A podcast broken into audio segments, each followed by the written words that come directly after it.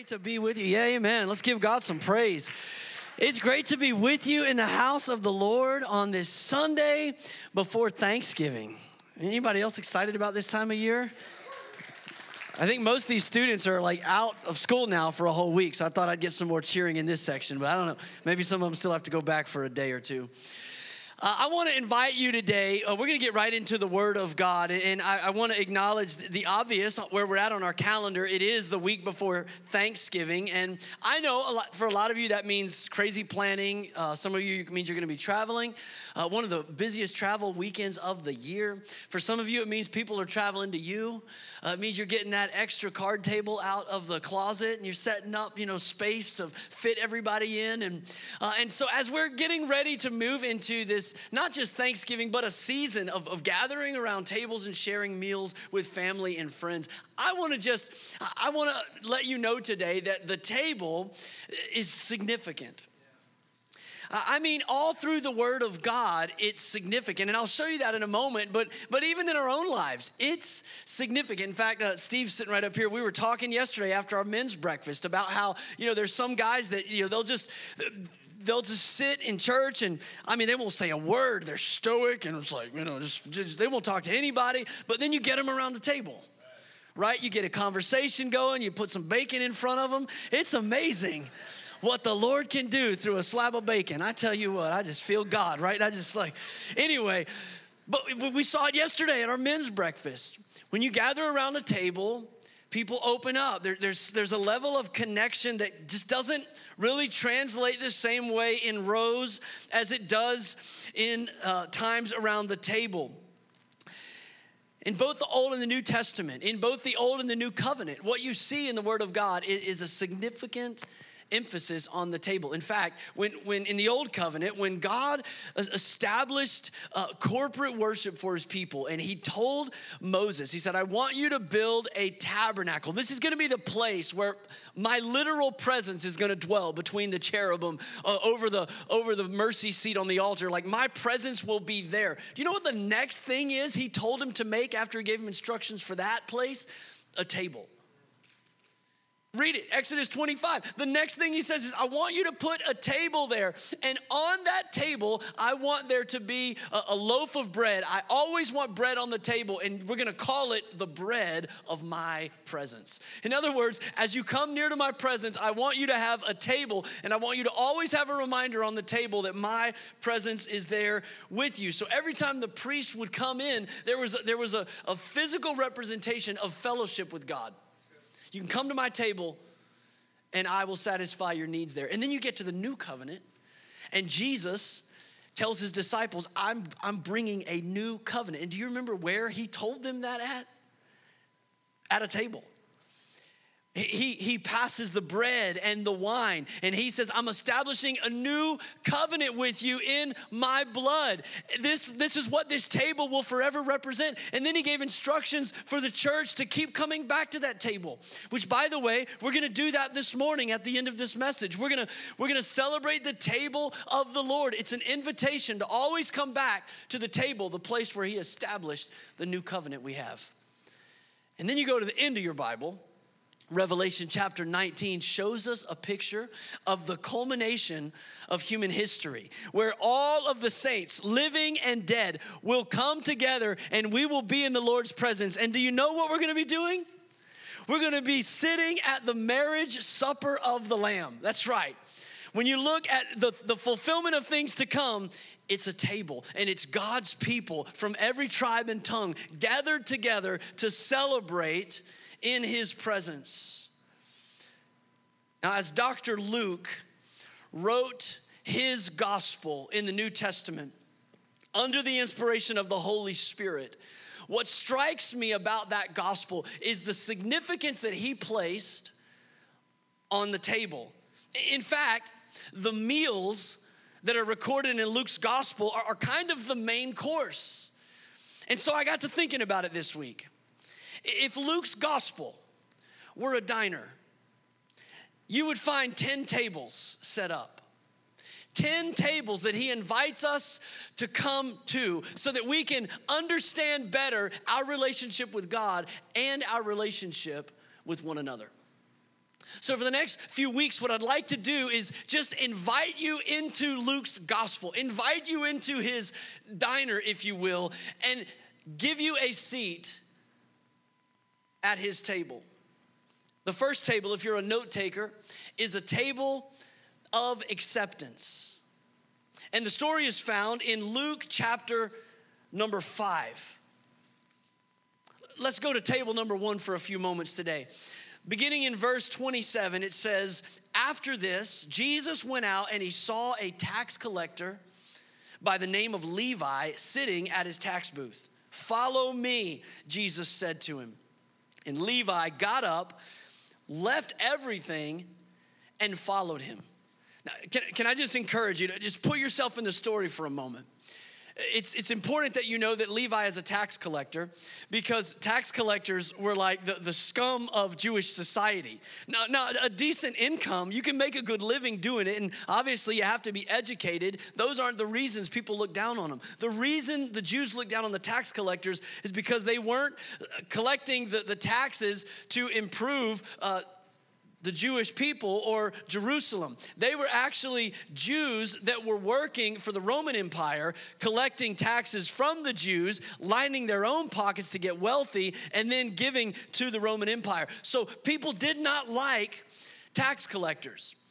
And so we come to this table and we see Jesus, when he sees Levi, he says, Follow me. And he gets up. It says he left everything and he followed him. So th- this is a radical moment. This is Jesus calling somebody up, calling them out, and, and, they leave everything. And some of you this morning, you could say, That was my story. Like uh, my life was going in this direction. This was my career path. This was the, the, the trajectory of the relationship I was in at the time. This is what I thought was going to be happening, but Jesus called my name. Does anybody have a moment like that in your life? You could say, That moment changed everything for me. When Jesus called my name, my whole story went in a different direction.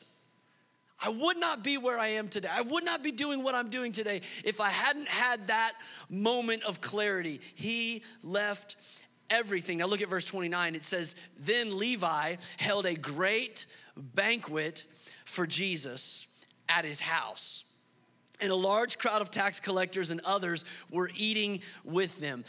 I, I love this moment because Levi is like a, a brand new Christian that don't they don't know anything about like Christian etiquette they haven't learned like the nuances of you know how we how and I admit it when you're here long enough you we have like our own subculture you know it's like like we speak Christianese you know like we have our own like uh, words and and things that we say and, and, and, but I love when people get saved I mean like radically saved and they were heading over here they were hell bound and Jesus called them and now they're following Jesus and they don't know they don't know any of the decorum of Christianity. That's Levi like he just decided to follow Jesus. He leaves everything and then he says he throws a great banquet for Jesus. But the people that he invites to the banquet are all the people that he just left.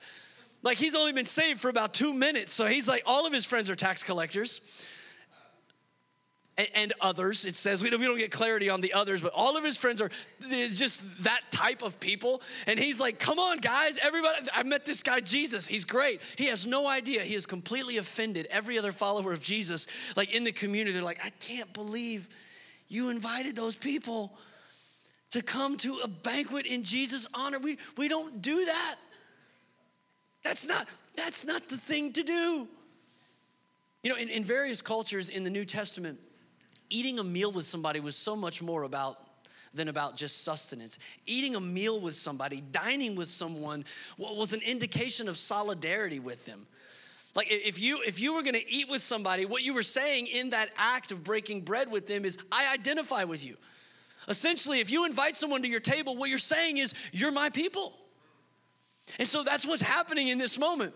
And, and Levi's living in, in two realities. He's now a follower of Jesus, but all the people that are still his people are, are not the kind of people that Jesus' people wants to be with.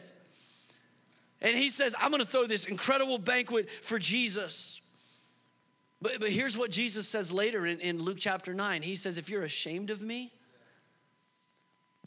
before other men, I'll be ashamed of you before my Father in heaven. And that's what I love about like new new converts. Just radical. Just like I, I Jesus changed my life, and I'm gonna tell everybody. I, I want everybody to come and meet the man that changed my life. Here's the good news for us when we sit at table number one in Luke's diner it's understanding this. If you're not ashamed of him, he's not ashamed of you. Levi throws this great banquet and says, I, I want to bring all my tax collector friends and I'm going to have a banquet to honor Jesus. And Jesus shows up. He comes to the party. You say, What's Jesus like? He's like this. He comes to the party.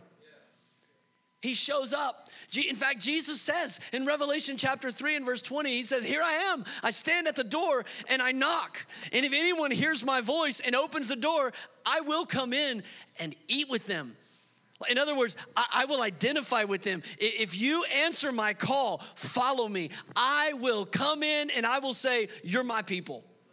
Jesus is not concerned with the optics of religious people. He said, You can come in. You can sit at my table. And I love, I love verse 29 in the story we're looking at because it says a large crowd of tax collectors and others were eating with him. Now, now if, if if some of us were writing this, let's be honest, if some of us were writing this story about what went down at table number one, we would say, Jesus said to Levi the tax collector, Follow me. And he left everything and everyone and he followed him. And then he got new friends and he stopped hanging out with all those other ones. And, and, he changed the way he talked and he changed the way he walked. And then he had a great banquet and he invited Jesus and all the other church folks to the potluck.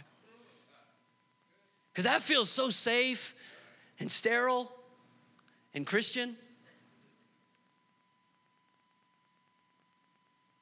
But that's not what happened. And Jesus he went to the party. Look at verse 30.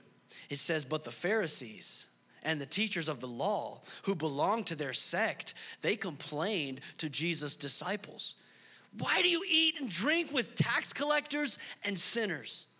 Like they didn't go to Jesus, you by the way, like you know, they go go around Jesus like, let's go, you know, let's go ask the connections pastor. Why are we doing that?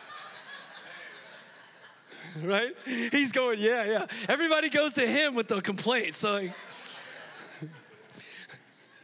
but, but Jesus answers the question anyway. And by the way, I'm no Jesus in this analogy. I'm just having fun. We're just having fun, you know. We do this for a living. It's got to be fun. Jesus jumps in the conversation and he answers the question. He said, it is not the healthy who need a doctor, but the sick. I've not come to call the righteous, but sinners to repentance. In other words, if, if, you'll, if you'll answer the call, if you'll follow me, he says, I'm not ashamed of you. I'll come and I'll sit at your table. I'll identify with you. Now, let me just turn, turn the tables a little bit and ask you to think about your own table. Maybe even your table this week. This story, this moment ought to challenge us as Christians, as followers of Christ. Let me just ask you this question What does it take for somebody to get a seat at your table? Let me just phrase it this way if it's harder to get a seat at your table than it is to get a seat at Jesus' table, you might want to reevaluate your self perception.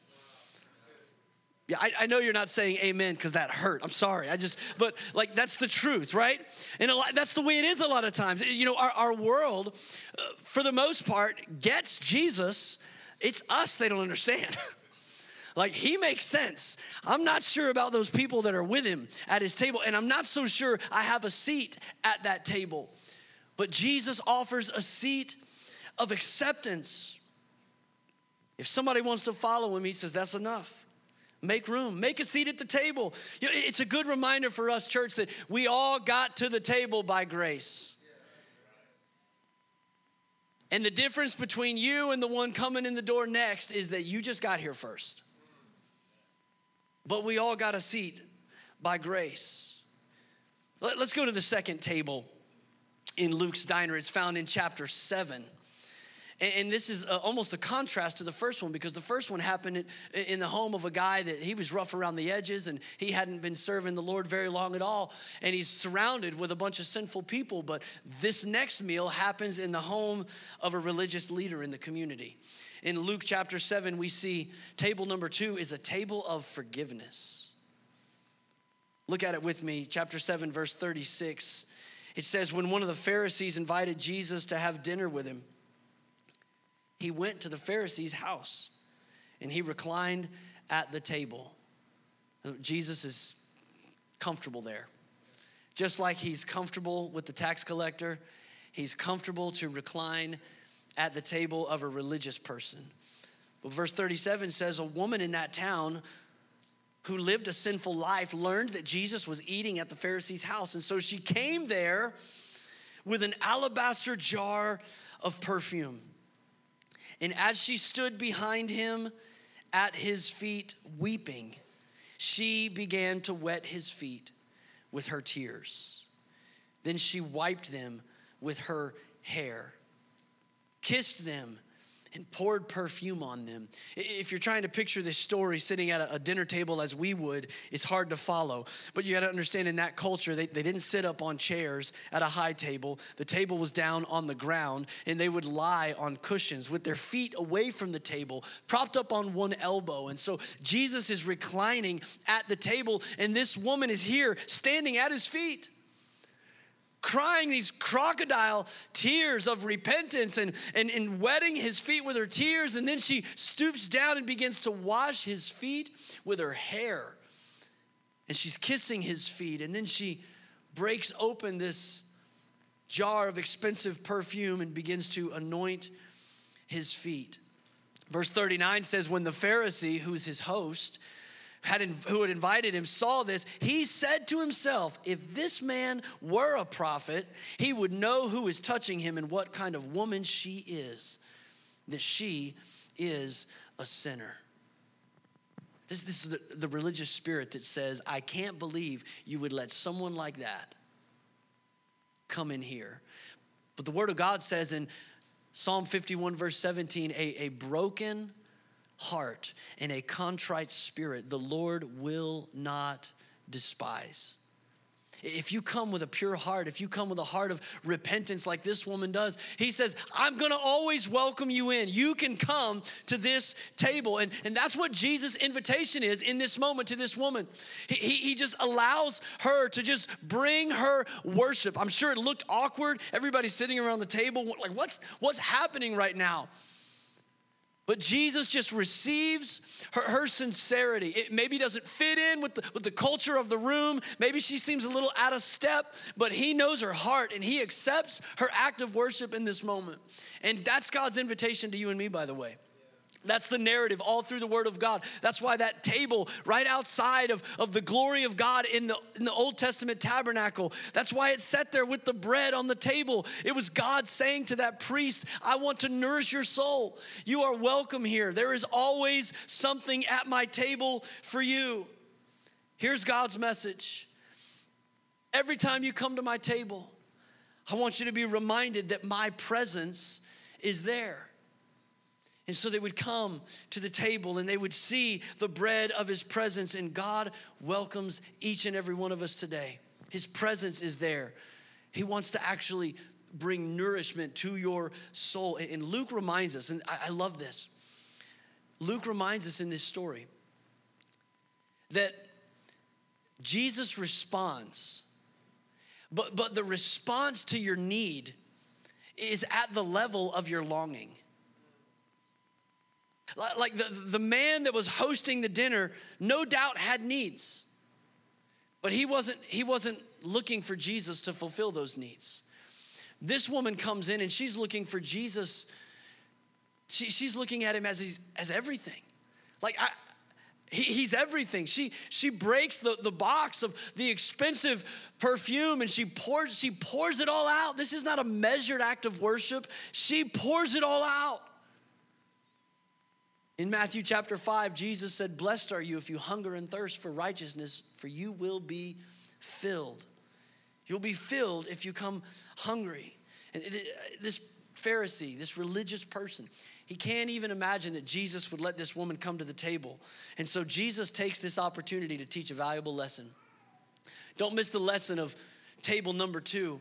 In verse 40, Jesus said to him, Simon, I have something to tell you. Tell me, teacher, he said. And Jesus begins to tell a story at the dinner table. He says, Two people owed money to a certain moneylender. One owed him 500 denarii and the other 50. 500 denarii, that's like the equivalent of two years' wages. And 50 denarii is like one or two months' wages. He says, Neither of them had the money to pay him back, so he forgave the debts of both of them. Now, which one of them will love him more? And Simon replied, I suppose the one who had the bigger debt forgiven. You have judged correctly. Jesus said. And, then the Bible says he, he turned towards the woman who is weeping and washing his feet. And he said to Simon, Do you see this woman? I came into your house and you didn't give me any water for my feet, but she's been wetting my feet with her tears and she's wiped them clean with her hair. You, you didn't give me a, a kiss, the, the customary uh, cultural greeting. You didn't give me a kiss, but this woman, from the time I entered, has not stopped kissing my feet. You didn't put oil on my head, but she has poured perfume on my feet. And then he makes this application to the story. Therefore, I tell you, her many sins have been forgiven as her great love has shown. But whoever has been forgiven little loves little. In other words, uh, her, her longing, her response is indicative of the revelation that she has come to that her sins are forgiven. There's a lot of people that, that are apprehensive in coming to God in worship because they're still carrying the guilt and the weight of their own condemnation. You're not feeling the freedom that's been granted to you, and so you're still you're still coming uh, like a like a, uh, like a debtor, feeling like I, I still owe more. Like I, I, can't I can't just celebrate. I can't just relish in His goodness. I can't just weep and pour out my offering because I still owe more. And she's coming fully redeemed, fully cleansed of her sins. And he says, You can come to the table.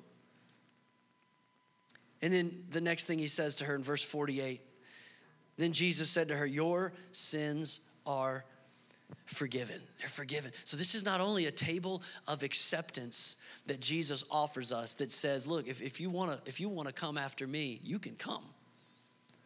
Just as you are. It's also a table of forgiveness. It says, if you come just as you are, and you come as she did, relying fully on the mercy of God, relying on the goodness of God, you'll be not only accepted, you'll be forgiven. Your sins will be washed away. Now let's let's turn the table and, and think about our own for a moment. Is your table a table of forgiveness? Is your table a table that, that people can come and, and have their, their slate wiped clean? Or, or are you still holding on to and holding over people? the things that they've done against you. I, I, I, don't want to pry into your life. I, I know that, that, especially around the holidays, these can be difficult times. These can be awkward moments where, where tension exists in families. And, and I know it's not always up to you and it's not always on you, but let's just look about the part that is. Just for a moment, ask yourself is my table a table of forgiveness? The Pharisee in this story, he's depending on his own goodness and not God's grace as a means to being accepted. So, because of that, he couldn't imagine Jesus giving her a seat at the table. Because his only, his only access to God was his goodness. And here's, here's the principle that we come away if, if, if the only way I get into God's presence is by my goodness, if that's how I get a seat at his table, then don't be surprised when not many other people deserve a seat at my table. Because I'm always measuring up and measuring against other people to make sure that I, I earn my, I, I should be here.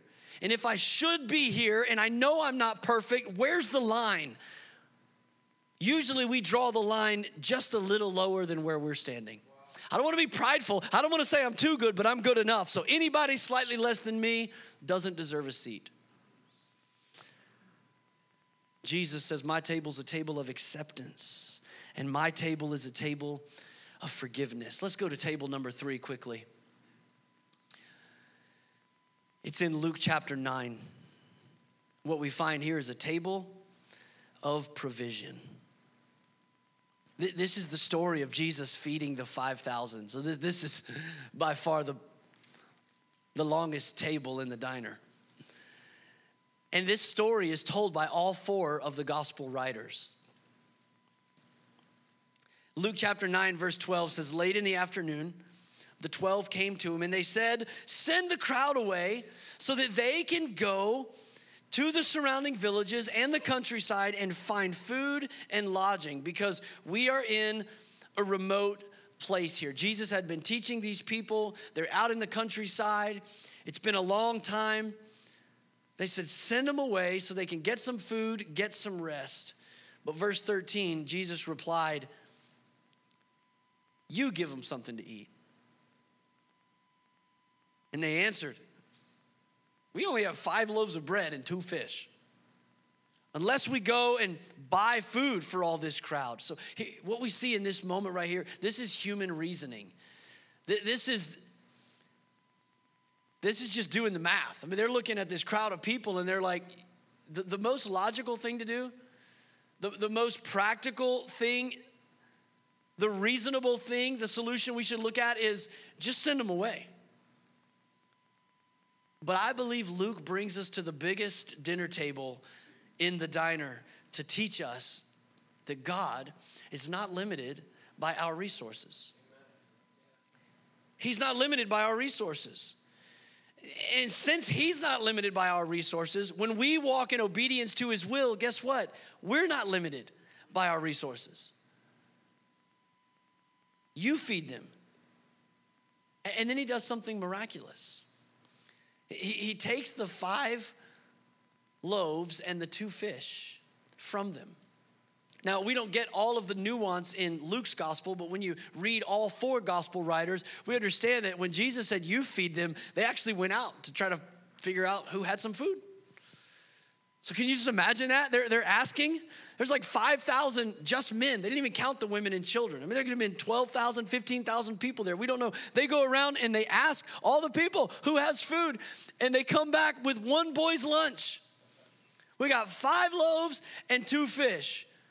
And I'm thinking, are you kidding me? Nobody, no other moms packed lunch for any of these kids? She's the only mom? Like all these men out here, nobody thought to bring a snack. And then I thought, you know, that can't, that's, that's not even possible. The reality is, they went out and they tried to ask 5,000, 10,000, 15,000 people who's willing to share. All we came back with was one boy's lunch. We got this whole crowd of people but they're all thinking, man, if I give you my lunch, what am I gonna eat? Look how many people are out here. I don't have enough in this bag to feed all these people. I, what I have wouldn't even make a dent in the need. So rather than do something, I'm gonna keep it for myself and do nothing. So they come back to Jesus. We got, we got one boy's lunch. And then Jesus does something amazing. He says, That'll do. Look at verse 16. Taking the five loaves and the two fish, and looking up to heaven, he gave thanks and he broke them. Then he gave them to the disciples to distribute to the people. I, I love, I love this verse. There, there's, there's four things that I see in this one verse that I just think are so incredible. And the first one is whatever you give Jesus, he'll take. Like, aren't you glad that, that when you stand before God one day, when I stand before God, He's not gonna ask you, why didn't you give me as much as that person over there? He's not going to look at you and measure you up against some, uh, some Bible scholar and say, you know, why didn't you teach like they taught? No, he's going to ask you, what did you do with what I gave you? What did you do with what I gave? Well, I didn't have much. Yeah, but what did you do with what you had? It's the parable that Jesus gave of the, the five talent servant and the two talent servant and the one talent servant. He, he said the, the owner of the vineyard, he, he gave them that and he left. And when he came back, he held them accountable for what they did with what they had. And the one who had five talents, he invested it and he turned it into 10. He doubled it. The one that had two talents, he invested it, he turned it into four. And what I love about that story is Jesus doesn't say, you know, this guy brought 10 talents. Let's give him the highest seat of honor. Well, this guy, he only brought back four. No, they got the same exact reward. He said, You doubled what I gave you. And to the one that faced judgment, the one who only had one talent, he buried what he had. He didn't use it, he didn't invest it. And, and so, and so God takes what you give him. He doesn't ask you for more than what you have, but what he says is what you have is enough. So he takes it. The second thing is not only does he take what you give him, but what he takes, he blesses. Oh, somebody needs to hear this today. God, when you give what you have, he blesses it. There's a lot of people that they, they, they, hear the church talk about the principle of, of tithing and say, you know, we, we want to give God first. So, out of everything that God has given us, we give the tithe to the Lord. And I've had so many conversations with Jesus loving people that say, I just can't afford to tithe. I just can't do it. And the reason they can't do it is because they're, they're saying, it's five loaves, two fish. Look at all my needs. And they're discounting the blessing that happens when we transfer it out of our hands into His hands. What God takes, He blesses. So the math going into his hand is not the math coming out of his hand. And whatever you give, he'll take. And what he takes, he blesses. He puts his favor on it. He, he, he, he blesses it and favors it and makes it prosperous. But then the next thing that happens is what he takes, he blesses, but what he blesses, he breaks. Well, that doesn't sound as fun. But some of you need to give God what you have because what you have actually has you.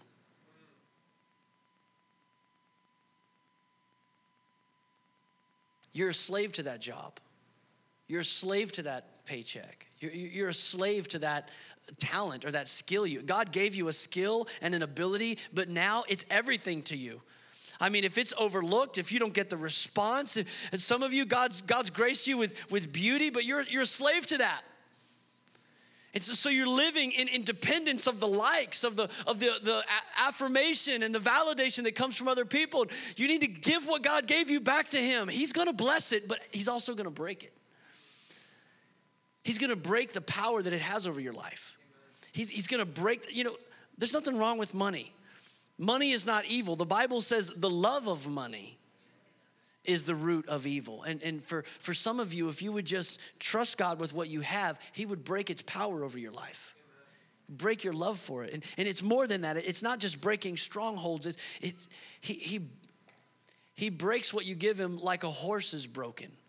A broken horse, science tells us a broken horse is actually stronger than a wild horse because its power is controlled, its power is harnessed and directed. It brings focus to the strength. When it's broken, it's like it's like having a flashlight that lights up a little child's room at night versus having a laser that cuts through steel. There's power in focus. And God wants to take what you'll give him and he'll bless what he takes, but he'll break what he blesses. And then fourthly, what he breaks, he multiplies. He multiplies. He, he brings increase in it. Philippians 4:19 declares to us, "And my God shall supply all of your needs. How? According to the riches of his glory in Christ Jesus." See, a lot of you are looking for the blessing of God according to your bank statement. But God says, I don't bless you according to your bank statement. I bless you according to the riches of glory in Christ Jesus. In, in other words, an unending reservoir of resources.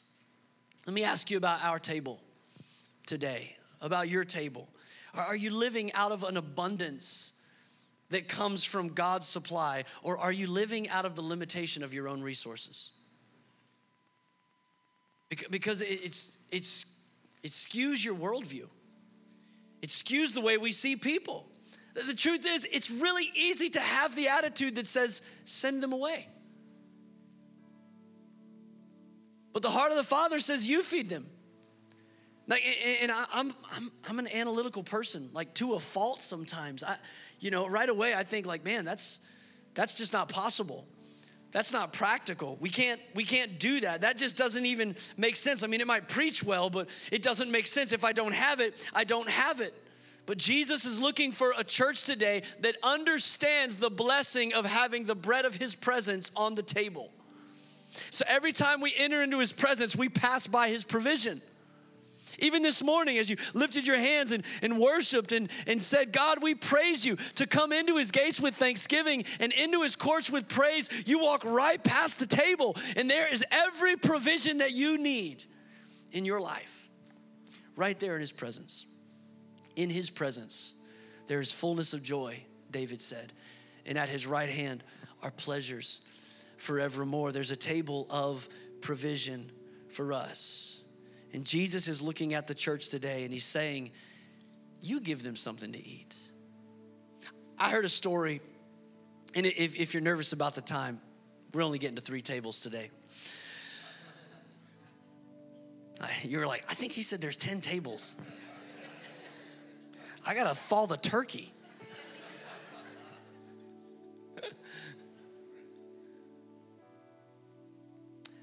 I, I, saw a story in the news this week. Maybe you saw it too.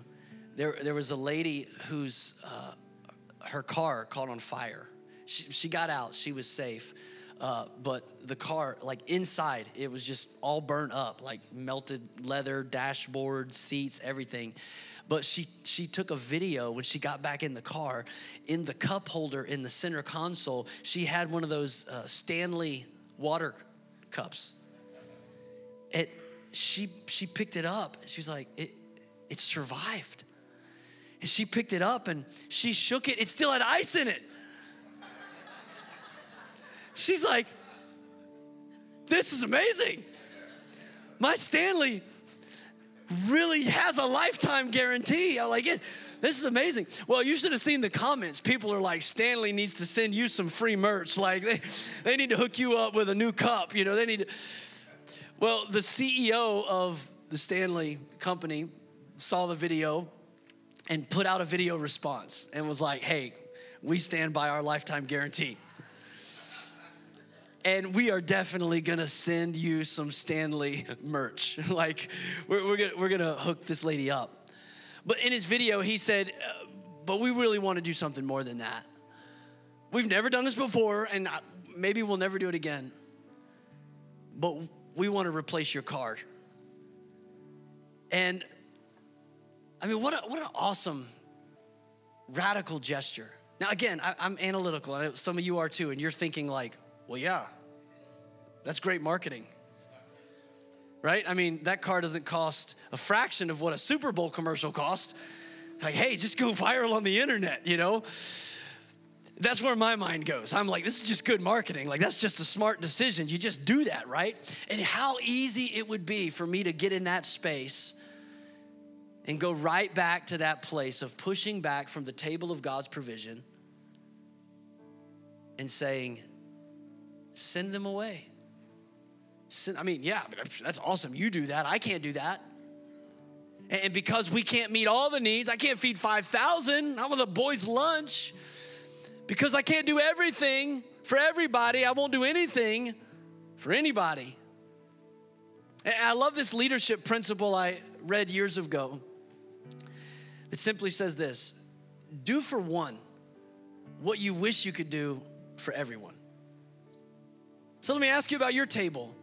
Is yours a table of provision? Is yours a table that others would be invited to come to? I mean, maybe maybe you can't feed them a meal, but What about giving them some clothes? I mean, we're, we're collecting blankets and clothes all this month in the back of the room, and, and some of you go, I can do that. You know, I, I mean, I, I can't pay somebody's rent for them, but I, I could get a couple Christmas presents for Project Toy Box and, and, and then just help a, a, a parent or a grandparent to offer Christmas for their kids this year that otherwise wouldn't have any gifts under the tree. Like, I can do something.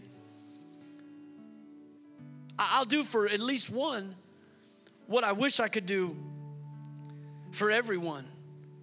See, when you express generosity, out of the abundance of God's resources and not out of the limitation of your own, what you realize is this He always has more than enough. More than enough. Eh, eh, I, I love what happens at the end of that story. Luke chapter 9, verse 17 says, They all ate and were satisfied. In other words, they, they, they didn't each get a crouton. Like, it, no, they all ate and were satisfied and the disciples picked up 12 basketfuls of broken pieces that were left over. And God is able to do exceedingly and abundantly above all that you could think, ask, or imagine, according to his power that is at work through Christ Jesus. So today, we're going to end this service by coming to the table of the Lord. Uh, in the seat in front of you, in the cup holder, there's a little communion cup. I would invite you to take that. If, if you're in the front row of one of these sections and, and need those, you can lift up a hand. Our ushers will help you out. We need a few more. Just be patient as you have your hand up there. They're coming, bringing those communion elements. We'll see later